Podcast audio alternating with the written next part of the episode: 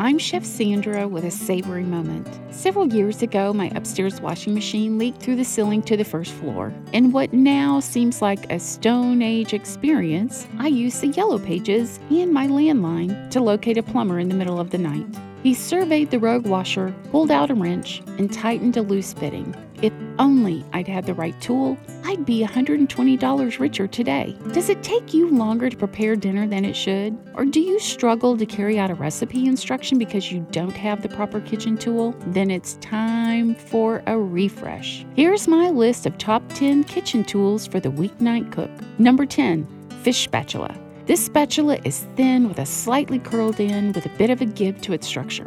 It's perfect for lifting a potato latke, turning a pancake, breaking up hamburger meat, and for gliding delicately under a piece of fish. Number 9, box grater. With a large, sturdy box grater, there's no need to haul out the food processor for small jobs. Number 8, silicone spatula.